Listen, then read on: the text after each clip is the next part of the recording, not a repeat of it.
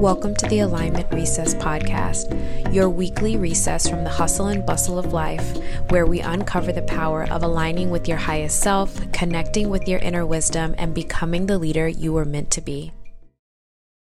April 14th, 2012, 9:12 p.m. If you are determined to live your life and let success chase you, you will follow and accomplish your dreams. These are the words of Dr. Wayne Dyer during the I Can Do It conference at the Georgia World Congress Center in Atlanta, Georgia on Saturday, April 12, 2012. I attended the conference with fellow coworkers, compliments of Sara Blakely, who at the time gifted each new employee the audio CD set of Wayne Dyer's How to Be a No Limit Person. The I Can Do It conference, sponsored by Hay House Publishing Company, is the brainchild of Louise Hay, founder of Hay House, who had a vision for their best known and most loved authors coming together in one location to teach and inspire others. When I joined Spanx the previous year in August of 2011, I was a bit confused about what exactly the CD held when I received it with my welcome package. The cover was a half bald white man I'd never seen before, and the image looked like it was taken in the late 80s. I was intrigued. At the time, let's just say I had a much smaller view on life and I was curious on what it meant to be a no limit person. I was just starting my career, learning my way around adulthood for the first time, and I was ready to elevate. I wanted to know what those who'd already reached some form of success knew. I was curious what the big secret was, and it fascinated me that there could be such a great contrast in how people see the world. How can some people go through life struggling? With things seeming to be more difficult, while others experience joy with things seeming to come to them with ease? Why do some people seem stuck while others seem to accelerate? I began listening to the CDs on the way to and from work.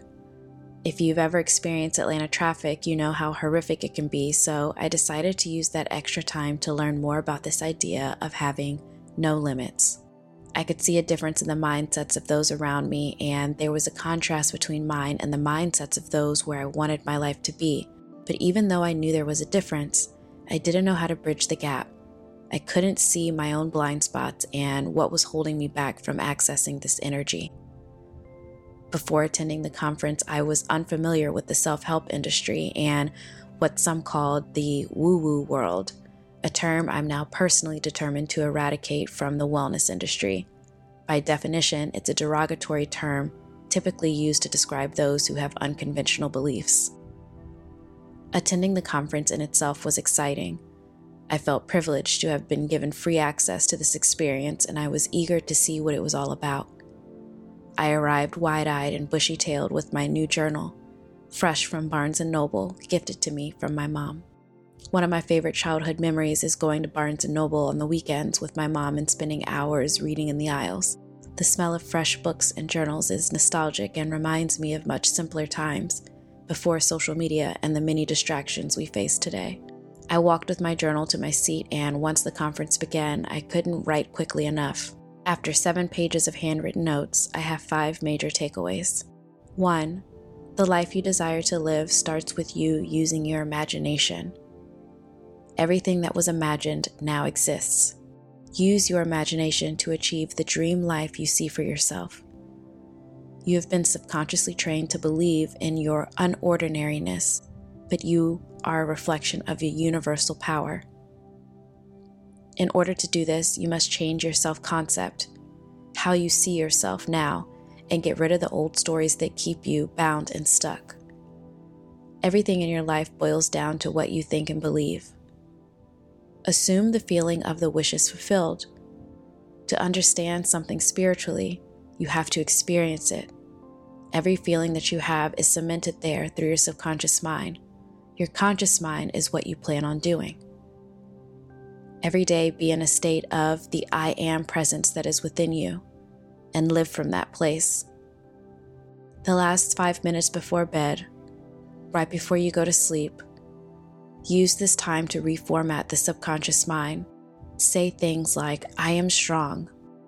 You can choose to be a host to God or a hostage to your ego. Job 33, verse 15 through 16. two, finding joy and leaning into it is the key to happiness and success.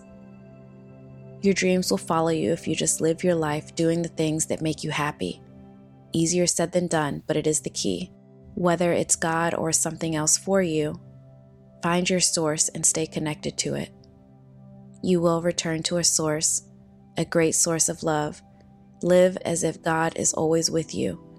Most of us live our lives in quiet desperation, conditioned to believe in our normalness or getting alongness. But God is within you. God is you. Be it and have all the power it has. 3. If you feel you have a calling, don't let it die. Listen to it and learn more about it. Don't die with your music still inside of you. Many of us have our music inside of us, eating at us, waiting to come out. Don't allow yourself to be pulled in any other direction. The passion that you feel inside of you is the voice of God. Listen to that voice. Stop living the same old story. Get past your personal story and history. There is a path in your life, Everything that has happened to you or will happen to you has a place and an effect in your life. Listen to the voice, the calling, and the pulling inside of you. And don't let anything or anyone stop you from achieving your dreams and the life you want to live. Your soul is your home, giving you moment by moment signals. Learning to stay close to our soul is an organic process full of missteps along the way. 4. The journey matters just as much as the result. Prioritize gratitude. Gratitude should be something you express at all times, no matter what it is, no matter what is going on in your life. Be grateful for the struggles as well as the success.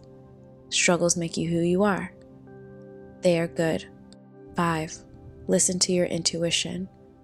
Your body knows what's best for you, and the path that is meant for you already lives within you. Seek the answers within yourself, and you will find the roadmap to your own happiness and success. This experience and these lessons are what ignited my path to finding more joy and freedom in my life. It's not easy work, but it is simple. Listen to yourself, connect to your source, and trust your path. Do these things consistently, and you will not be led astray, but instead, find your path to your wishes fulfilled.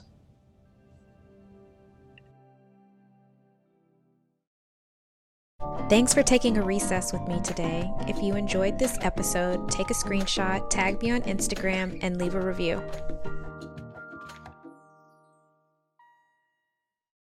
Each week, we share insights and techniques for cultivating greater alignment in our lives, finding inner peace through meditation, harnessing the power of affirmations, and developing the personal power and leadership skills needed to create the life that we want. So, whether you're looking to improve your mental health and emotional well being, enhance your personal and professional relationships, or simply find greater joy and fulfillment in your daily life, this podcast has something for you.